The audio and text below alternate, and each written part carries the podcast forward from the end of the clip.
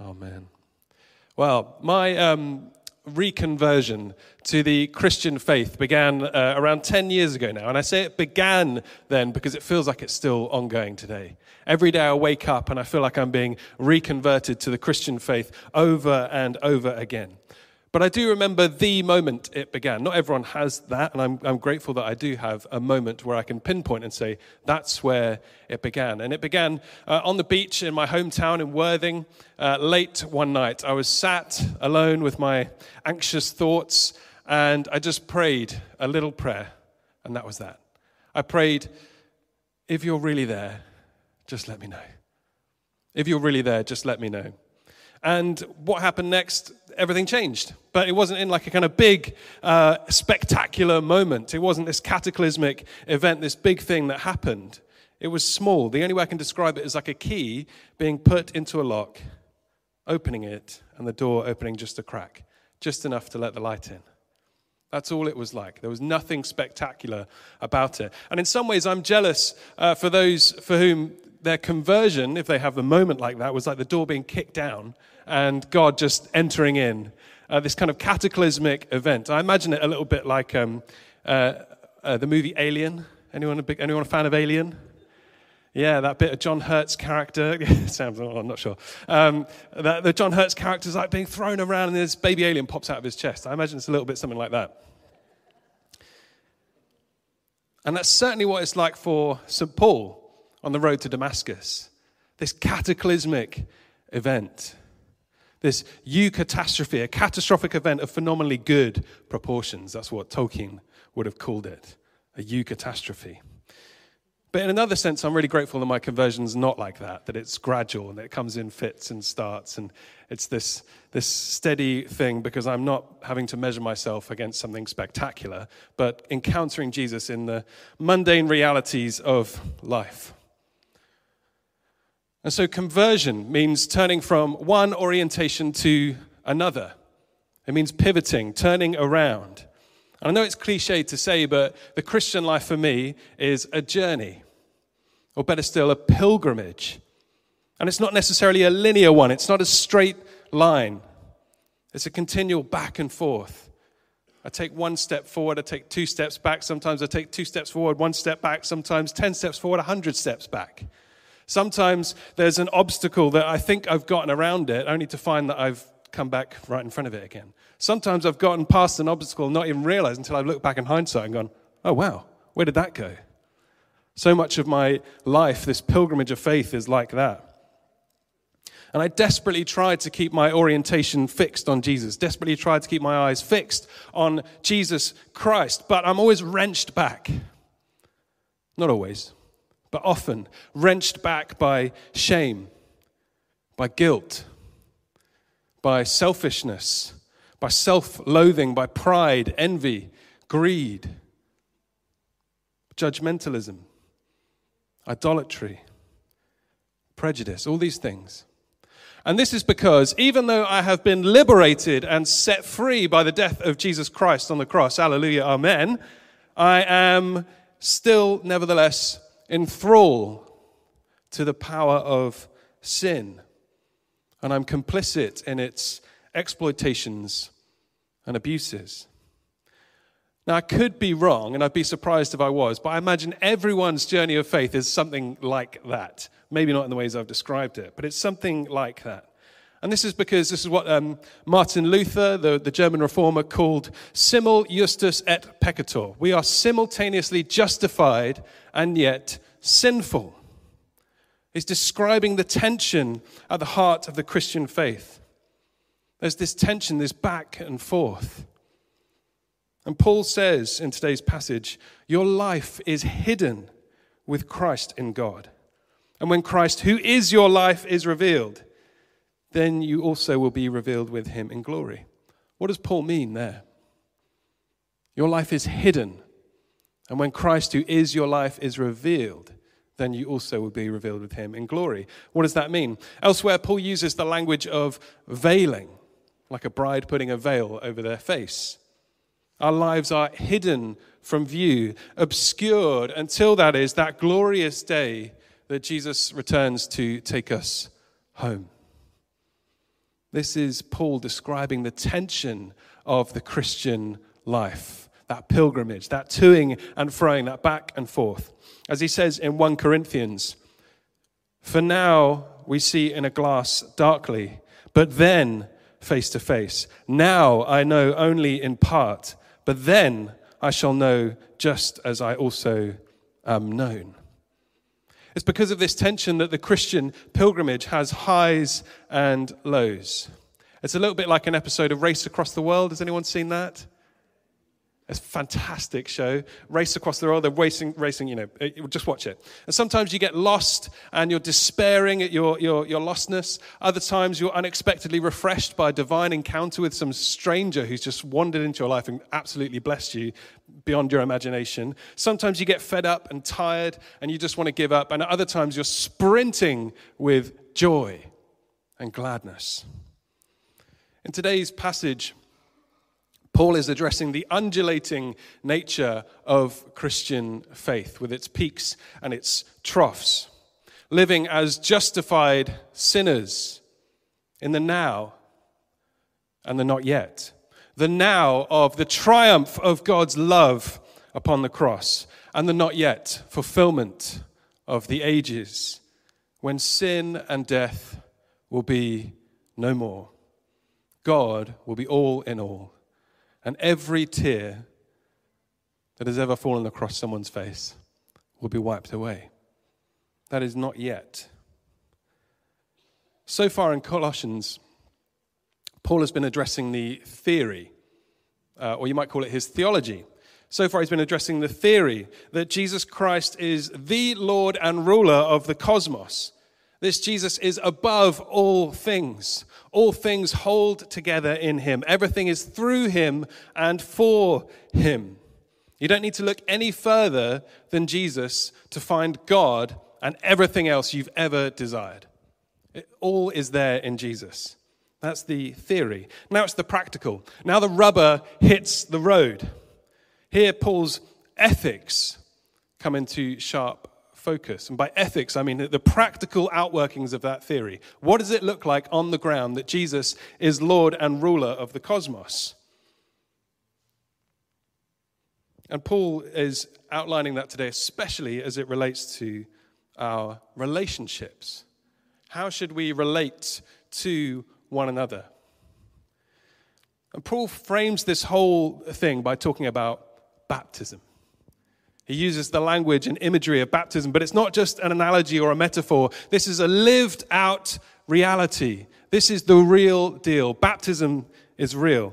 And it's fitting that today uh, is sandwiched in between two Sundays where we're doing baptisms. So last Sunday, we did a baptism at the Live at ten. May Parker, one of our youth, was baptized in the sea, uh, and that was uh, a joy. I got to be a part of that, and we were wading into the sea, and I was just batting jellyfish away. It was slightly terrifying, um, but thankfully, no one got stung at that point. Anyway, they did later on.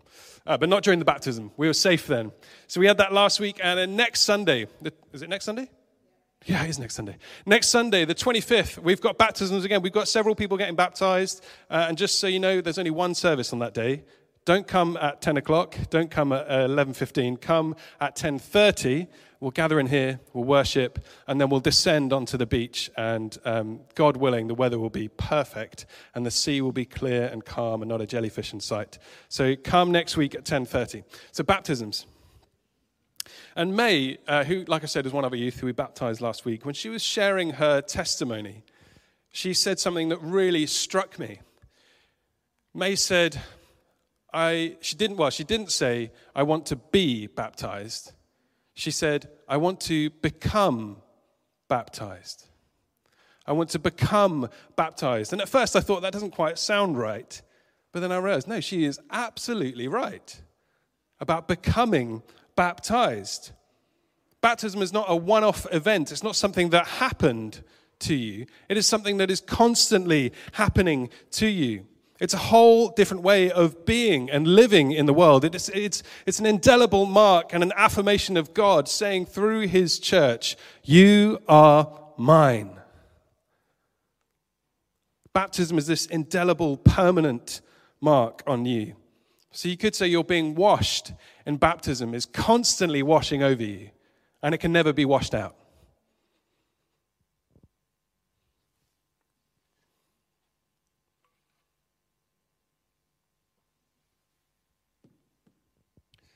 And so, as Paul has already stated in chapter two, verse twelve, in your baptism, you have been buried with Christ Jesus in his death on the cross. But not only that, you have been raised in Christ through the faithful works of God who raised him from death. So, our lives are in Christ Jesus. We are already in him by virtue of what he has done. And baptism is a recognition of that reality. That is your reality now. You, all of you, are in Christ Jesus. We often sing that song that goes, it's your breath in our lungs, so I pour out my praise, I pour out my praise. It's your breath in our lungs, so I pour out. I'm not going to try and sing it because I can't sing in tune at all. Um, you just have to listen to my old band to work that one out. And so here's the clincher. Here's what Paul is building up to. He's essentially building up to this. If your life is not your own, but is Christ's, then it matters what you do with your body and with your words. If your life is not your own, but is Christ's, then it matters what you do with your body and with your words. And, consequently, if your neighbor's life is not their own, but is Jesus' life, then it matters what you do to their body and what you do to them with your words. So continuing his ethic for the baptized, Paul then gives us a list of two sins. He's hung out the dirty laundry and he's gone, right, look at this. Two sins, eleven in total. And let's just recap and recall what sin is for Paul. Sin is an evil, parasitic power that enslaves and destroys. It's an evil, parasitic power that enslaves and destroys.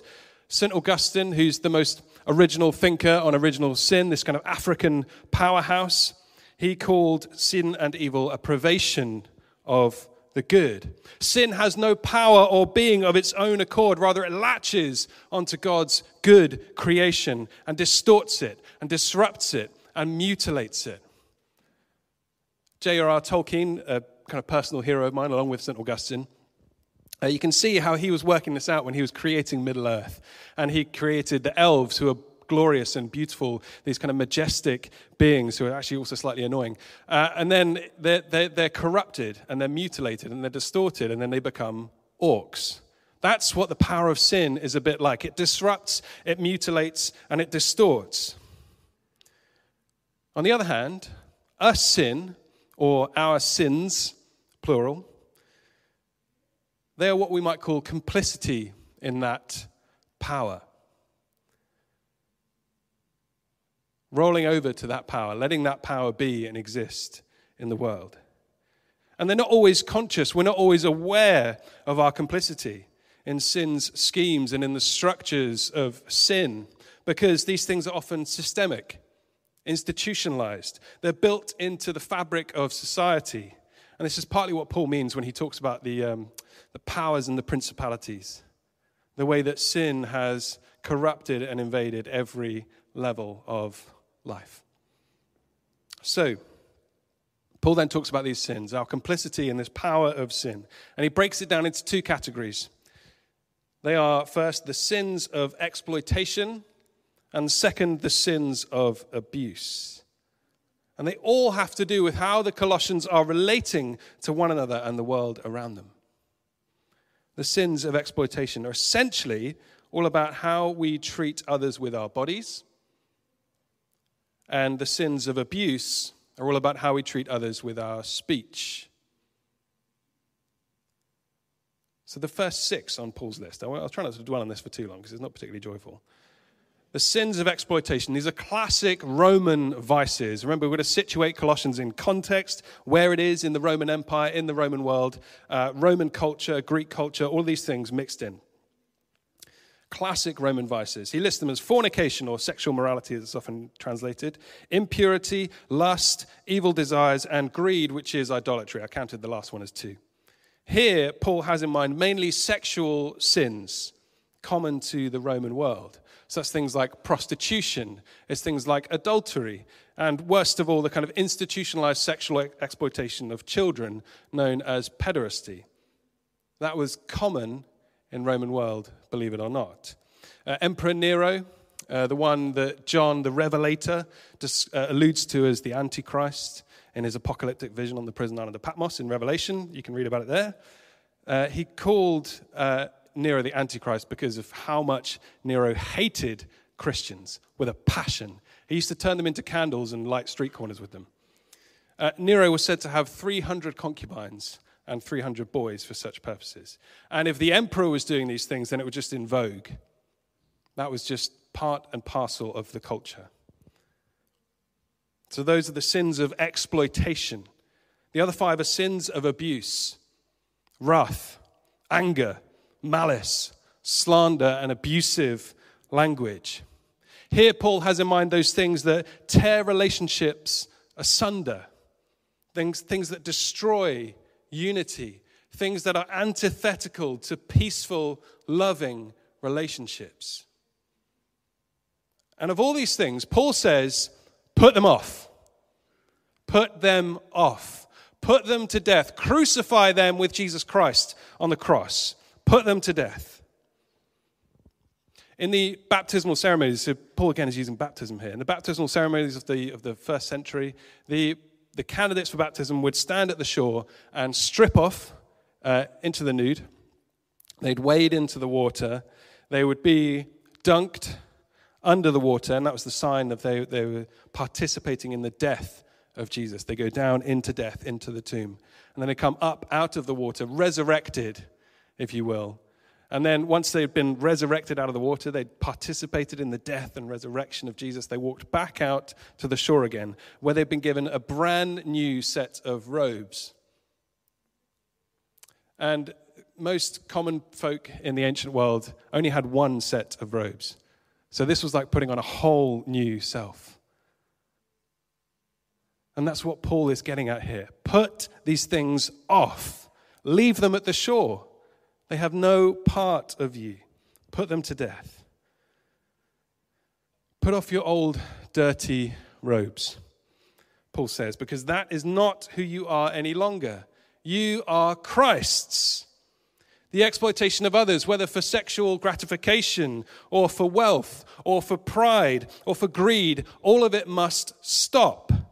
That disunifying abuse, that alienating abuse of others, that gossip, all of it must die.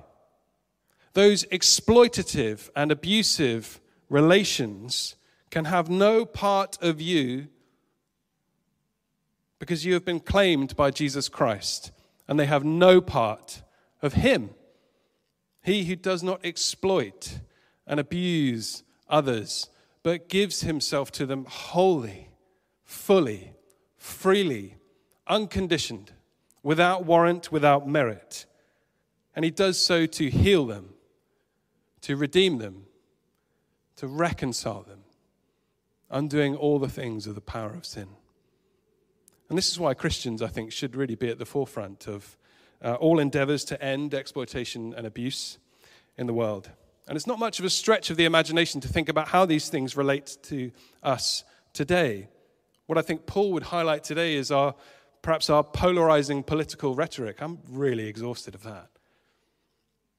Our lust for instant gratification, an ever-expanding consumer market, things like pornography, racism, fast fashion, nationalism, climate change as well, which uh, disproportionately affects the poorest people on the planet. I could go on. But I imagine Paul yelling at us from heaven saying, put them off! Put those things to death with Jesus on the cross. And so let's lighten the mood a little bit. We're going to put those things off. But remember, when we come out of the water, we put something on again. We're robed with a new identity. So we put off these exploitative and abusive things and put on our new baptismal life. The claim that Jesus has on us, we put it on. So here's what I'm going to, I'm going to read out the, this bit of Colossians. Uh, and I want you to close your eyes. And I've changed it ever so slightly so that it reflects us. So each day we can wake up and say to ourselves and pray over ourselves as God's chosen and not rejected, holy and not cursed, beloved and not despised one. I clothe myself not with indifference, but with compassion, not with hostility, but with kindness, not with self-righteousness, but with humility, not with ego, but with modesty, not with indolence, but with patience. I will not hold a grudge, but I will bear with the very one I take issue with. I will not villainize and condemn the one who has an issue with me, but I will forgive them as Christ has forgiven me, as Christ has not condemned me. And above all else, even if you just say this one bit when you wake up in the morning, I put on love. I put on love. I put on Jesus Christ. For as John says, God is love. Those who live in love live in God, and God lives in them. I put on love. For Paul, this is not simply because these are admirable qualities that we should want to emulate, but because they are the qualities of who you already are in Christ Jesus. So Paul is saying, step into that reality. Live into that reality and the way you relate to others and yourself. Because Jesus is who he says he is, because Jesus is what he is, because Jesus has done for you what you could not do for yourself, because Jesus has liberated you from enslavement to sin, because you have been incorporated into his death and his resurrection, because Jesus has loved you with an unstoppable, irresistible love. Therefore, turn to face him. Therefore, convert yourselves to him again, where he is enthroned at the right hand of God the Father. Therefore, live your lives in response to him and to what he has done for you. Therefore, love your neighbor as he has loved you. And I know this isn't always easy. I do think praying that over yourself in the mornings, I wake up each day and I can just about muster, because I've normally woken up at five in the morning by a toddler climbing on my face. And normally all I can muster for prayer in the morning is, this is the day that the Lord has made. Let us rejoice and be glad in it. And today I put on love. Today I put on love. This isn't always easy. Life is a tumultuous, undulating pilgrimage after all. But I have confidence and hope in this one thing. That the Jesus that I encountered on the beach ten years ago, the Jesus who is your life, he just keeps on turning up. He just keeps on turning up. He will not leave me alone. He will not leave you alone. So turn to face him again. It has nothing to do with me.